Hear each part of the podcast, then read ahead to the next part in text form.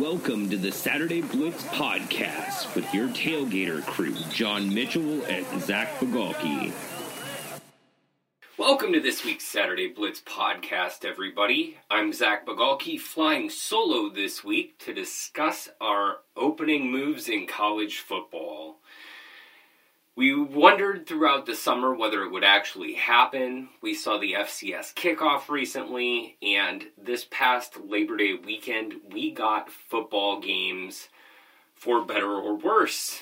We did not get all of the football games we expected, either at the beginning of our long off season or even that we expected within the past few weeks due to the ongoing coronavirus pandemic, but we nevertheless did get some football. And we have even more coming up this weekend with the opening of ACC play. So, we need to discuss some of this.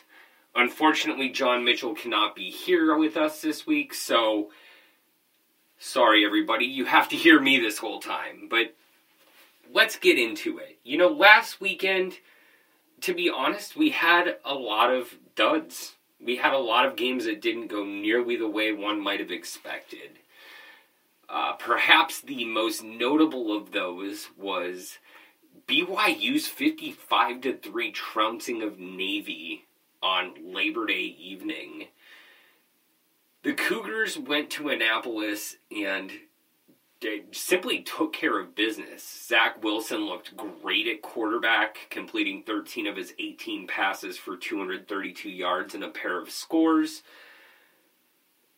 And, you know, Gunnar Romney was huge, catching four of those passes for 134 yards. So he only had four of the 13 completions, but caught more than 50% of the total yardage that flew. So, Great game for both of them.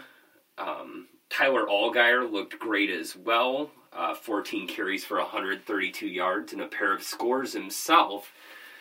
So you have to wonder where does BYU fit into this whole mix? We've been talking throughout the offseason about the fact that the Big Ten and the Pac 12 aren't playing this fall. Who knows what actually happens around that? Things are always changing daily, but at the moment, it doesn't look like either of them will be playing.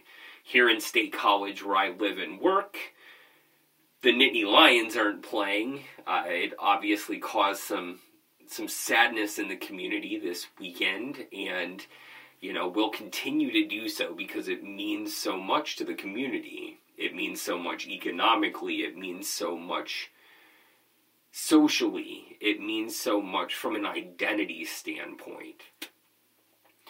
The same fact is, though, is that we saw 333 new COVID 19 positives in testing on the University Park campus this past week. Numbers are rising because students are back on campus. Numbers are rising because we're holding in person classes.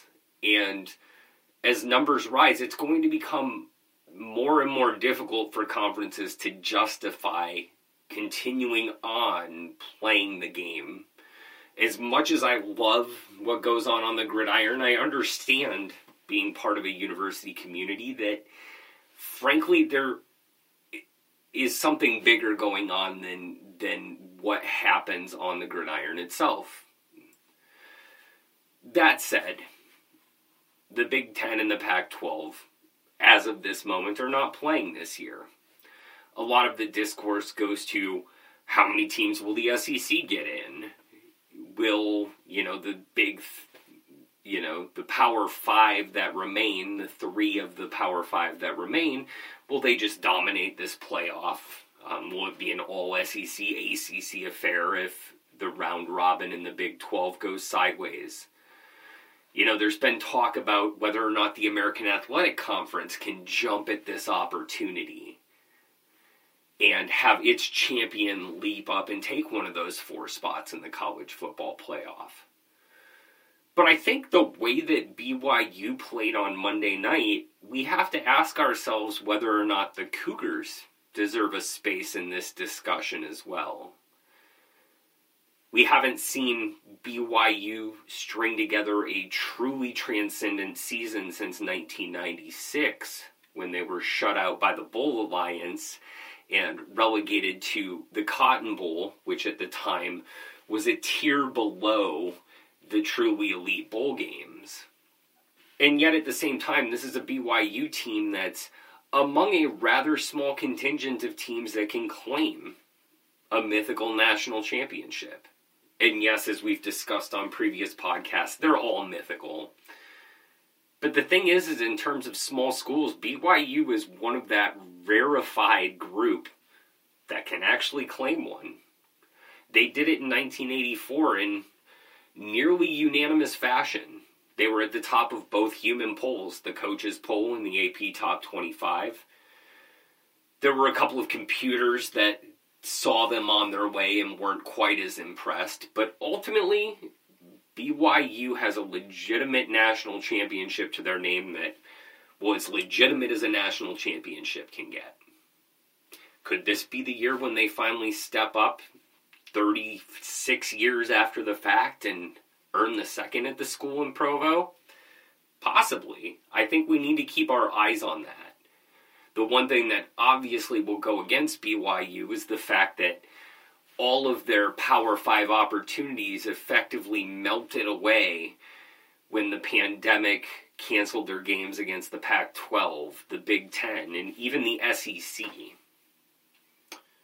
But I think that selectors are going to have to be creative this year in how they assess teams. And a 52 point takedown on the road of a Navy team that has been right there in the thick of the AAC hunt the past few years certainly will open some eyes.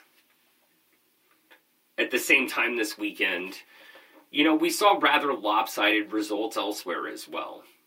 Army went, you know, opened the season 1 0 at Michie Stadium, taking down Middle Tennessee 42 to nothing. It was an incredible shutout that was eclipsed in some ways by Marshall's 59 0 takedown of Eastern Kentucky. All of these directional schools had a hard time. Couldn't put points on the board. You know, North Texas is probably the one that had the best day among directional schools because they actually won. They won 57 31 over FCS Houston Baptist. But at the same time, it wasn't all blowouts. Memphis had a tougher than expected go of it at home at the Liberty Bowl against Arkansas State, who figured to be a potential spoiler in the Sun Belt, but I think everybody has pretty much projected the Raging Cajuns of Louisiana to take that West Division. Arkansas State raised some questions about that. At the same time, we saw what life after Kenneth Gainwell looks like for Memphis. And, you know, while it's tough for them, they still have Brady White, who threw four touchdown passes.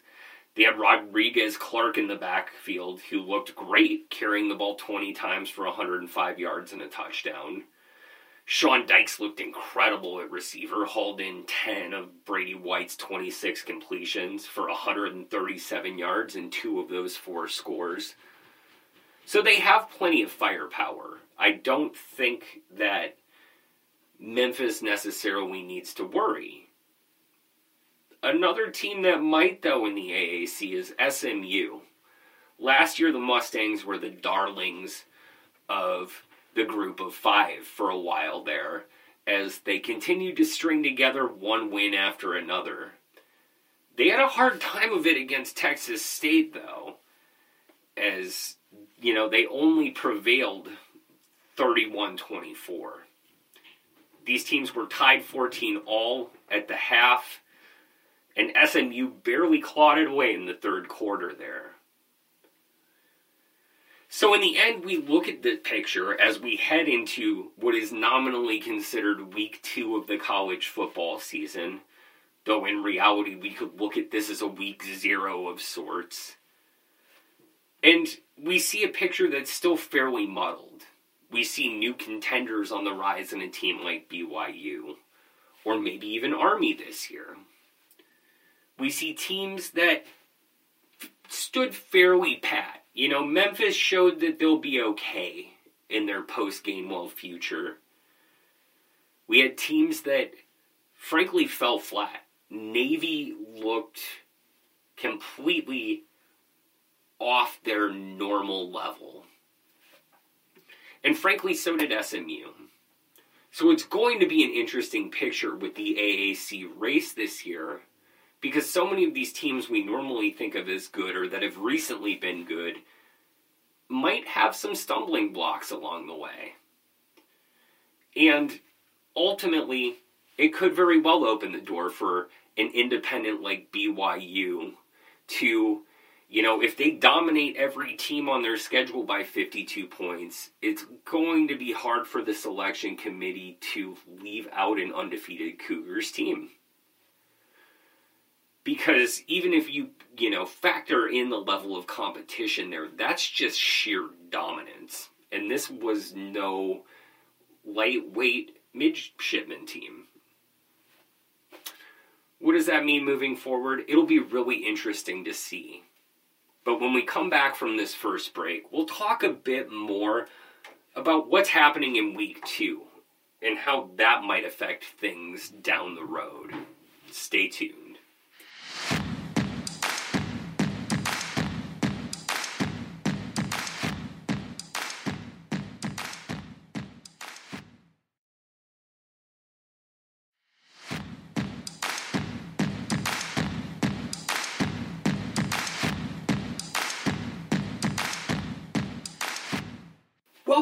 this week's Saturday Blitz podcast, everybody, after the break. I'm Zach Bigalke, flying solo this week, unfortunately. We just finished talking about what happened in what we're nominally calling week one. Uh, at the same time, you could probably call it a week zero, as this is really the first official time when we're going to see Power 5 teams play. We have some Big 12 teams in action this week. We have some ACC teams in action. The SEC is not due to be in play until September 26th, but we'll uh, see how much football we can get in this week. We had group of five teams kick off the season over Labor Day, and now it's time for the big boys to start playing, so to speak things kick off tomorrow, given that we come out with these podcasts every Wednesday, with UAB going to Miami. This is officially the first Power 5 contest of the year. And UAB comes in more warmed up at this point. They had the opportunity to kick off the season over Labor Day weekend last Thursday, to be specific, with a week one win over FCS Central Arkansas, themselves the darling of that game against Austin Peay in the FCS kickoff. It was a game where Spencer Brown looked great.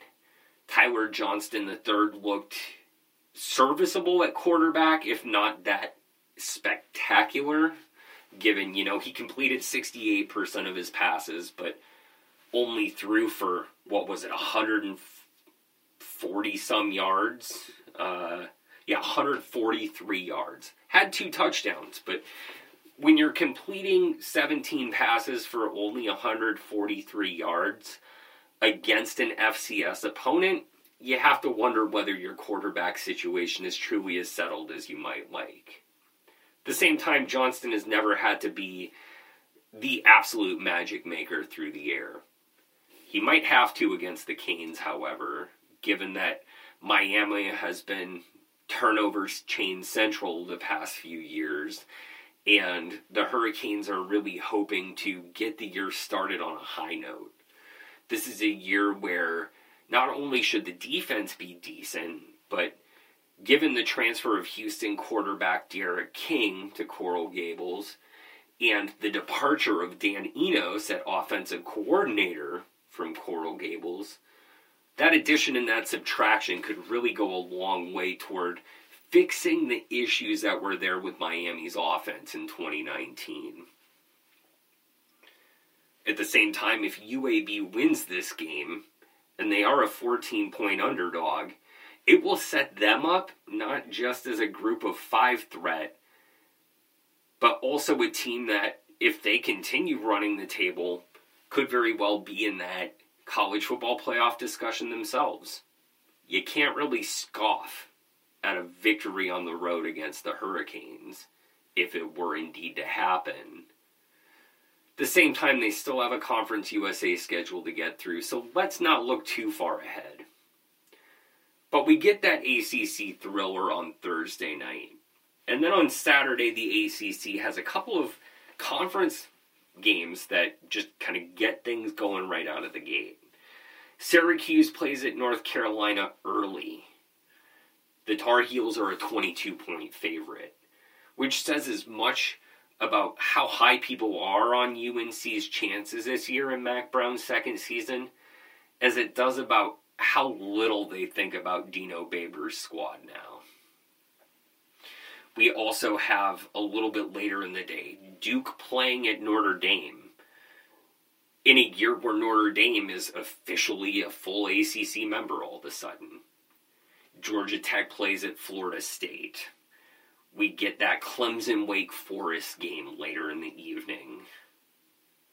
But ultimately, you know, we also lose some games this weekend. The Big 12 is playing a couple.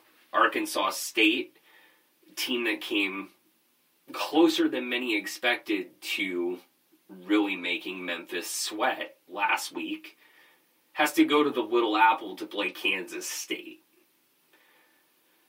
Could be an interesting game for Chris Klieman's crew. Baylor plays Louisiana Tech at home. West Virginia gets FCS Eastern Kentucky.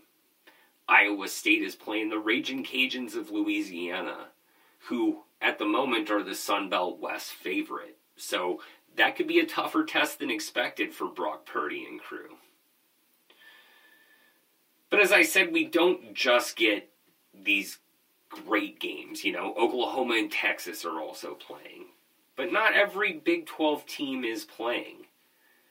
SMU coming off their closer than expected win against Texas State lost their chance to play in the battle for the Iron Skillet against TCU when the Horned Frogs were forced to postpone this game due to too many COVID 19 positives on their roster that pushed them below the 53 man minimum and left them undermanned at several key positions.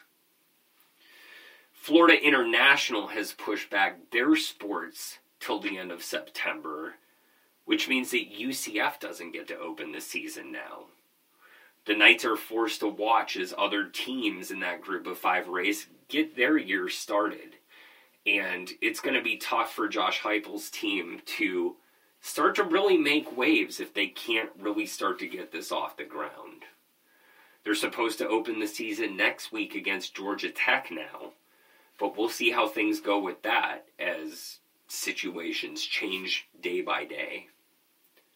Marshall and East Carolina set to play a Conference USA, uh, an old Conference USA thriller that's now an out of conference experience between uh, an AAC team in the Pirates and still a Conference USA team in the Thundering Herd. That game also had to be called off. So it really begs the question, you know, we, we see some big names starting to take to the field. We're going to get our first look at, you know, Trevor Lawrence. We're going to get our first look at, you know, what life at Oklahoma looks like under a guy like Spencer Rattler. We're going to see how Sam Ehlinger looks at Texas against a relative patsy like UTEP. We're going to see how Notre Dame actually fares playing a conference schedule.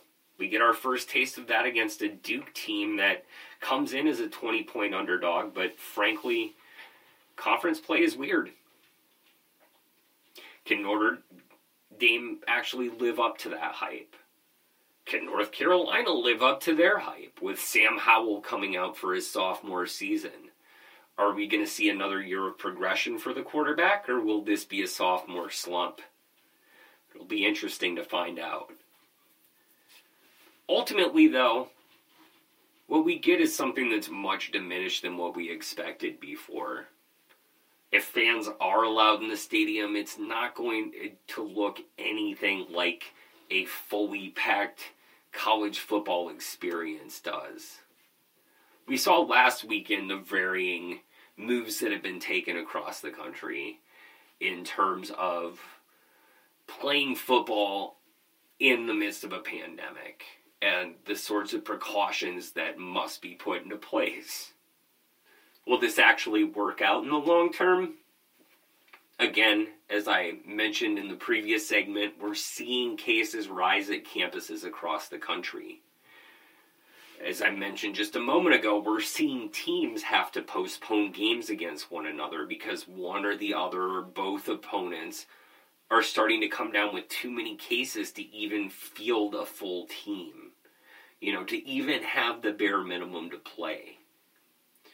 We've seen several articles come out about this, and, you know, it's a situation where college football has its specialists, but we don't often think about who those specialists are. You know, we saw it at Kentucky last year when Lynn Bowden Jr. had to convert from wide receiver to quarterback in the Wildcat for the Wildcats. And it worked. You know, you're you're able to manipulate the situation and the scheme to get some kind of result out of that.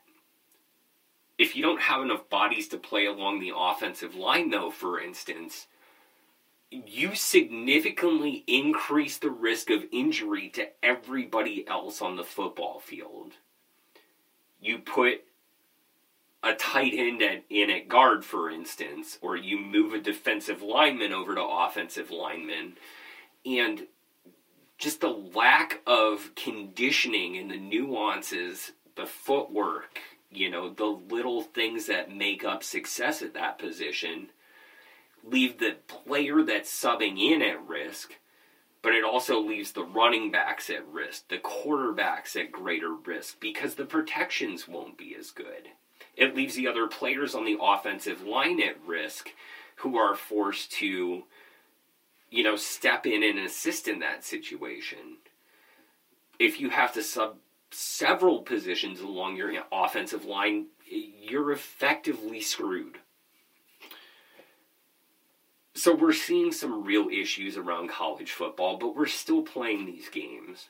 We still have odds coming out, as grotesque as it might feel to bet on unpaid players who are continuing to bash into one another for our edification in the midst of a pandemic. That's always been an issue a dilemma that we college football fans are required to negotiate. But it feels so much more crass at a time like this. Yet here we are. We talk football, we love football. And football continues to matter. You know, it matters in communities that are playing the game throughout the South, throughout, you know, the Great Plains of the Big 12 even out in Provo, where people were celebrating the opportunity after a 52 point drubbing of Navy, that this could very well be the year for the Cougars to surprise everybody once again.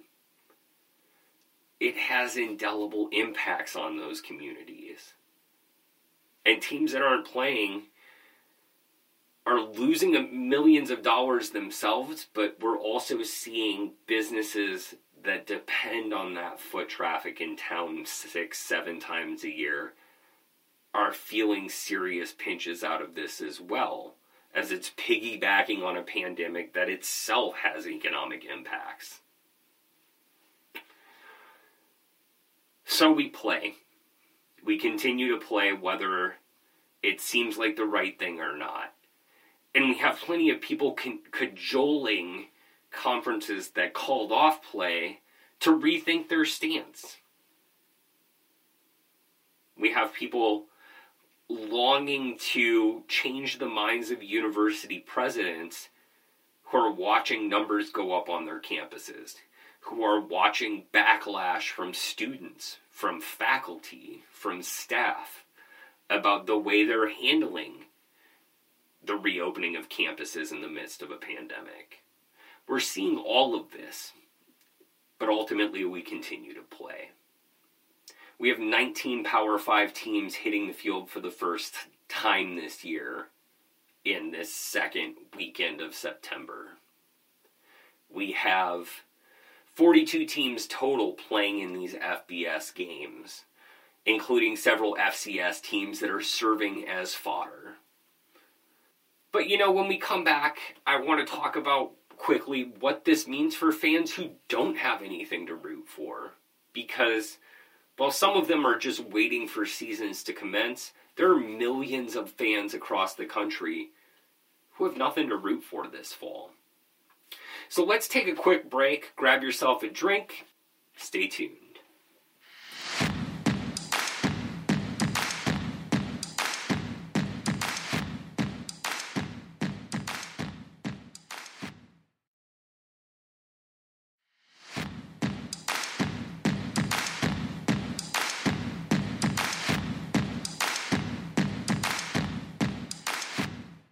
Welcome back to the Saturday Blitz podcast this week, everybody.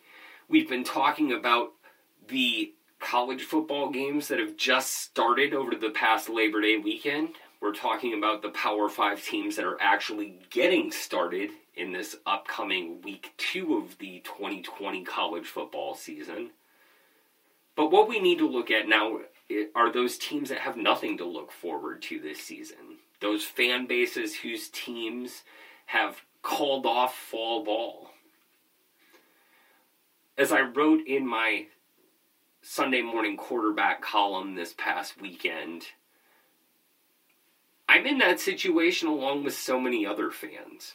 You know, and that's given even the fact that I have three teams that I've rooted for consistently over the years. You know, I was born in Wisconsin to a family that loves Badgers sports more Subway alumni than actual alumni, but ultimately a family that's rabid about all, all, things Wisconsin in the sports world, and that includes the Badgers. We moved to Wyoming when I was five, and by my early teenage years, I latched on to those Wyoming Cowboys teams. You know, Paul Roach and Joe Tiller were absolutely awesome at a really formative time in my life. So you know, I had my family rooting interest and my geographic rooting interest. And then I graduated with both my bachelor's degree and my master's degree from the University of Oregon. I'm a double duck, which means ultimately I, have got a third team there with my alma mater to root for. It's also a place where I worked for over five years before I even went back to school to finish my degrees. So I have a lot of ties to that campus in Eugene. Probably more physical ties than I do to either of the previous teams I rooted for. But ultimately, by some luck of the draw, none of those three teams are playing this year. The Mountain West pulled the trigger first, shutting down their season, and then the Big Ten and the Pac 12 quickly followed suit. And so it, I'm 0 for 3 in teams to root for this year it's something that millions of people across the country have to deal with.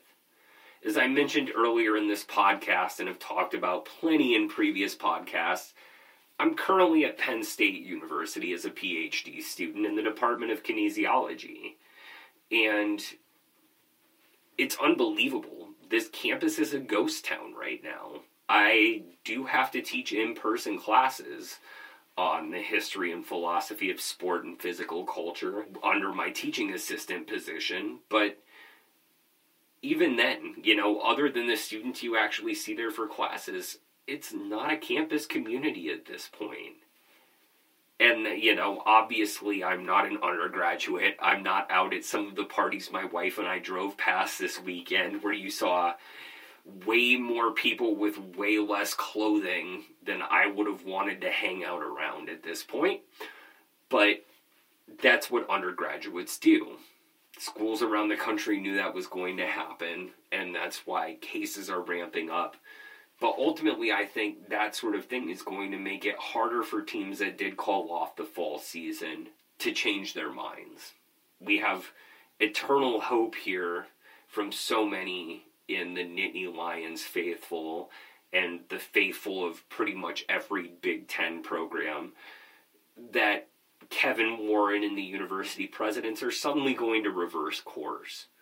We've heard stories about more rapid testing, you know, possibilities in Big 12 country. But you still have public health officials in Oregon and California that really aren't letting business as usual ramp back up again. Whether or not teams can get exceptions like pro sports teams have in each of these places, you know, uh, NFL teams in California and the Portland Timbers, the MLS team in Oregon, are currently either practicing or, in the MLS case, are actually in the midst of a season right now. So there could be exceptions there, but again, that just goes and pushes further toward this argument that an industry that brings in billions of dollars and they are the unpaid labor upon which all of that is built.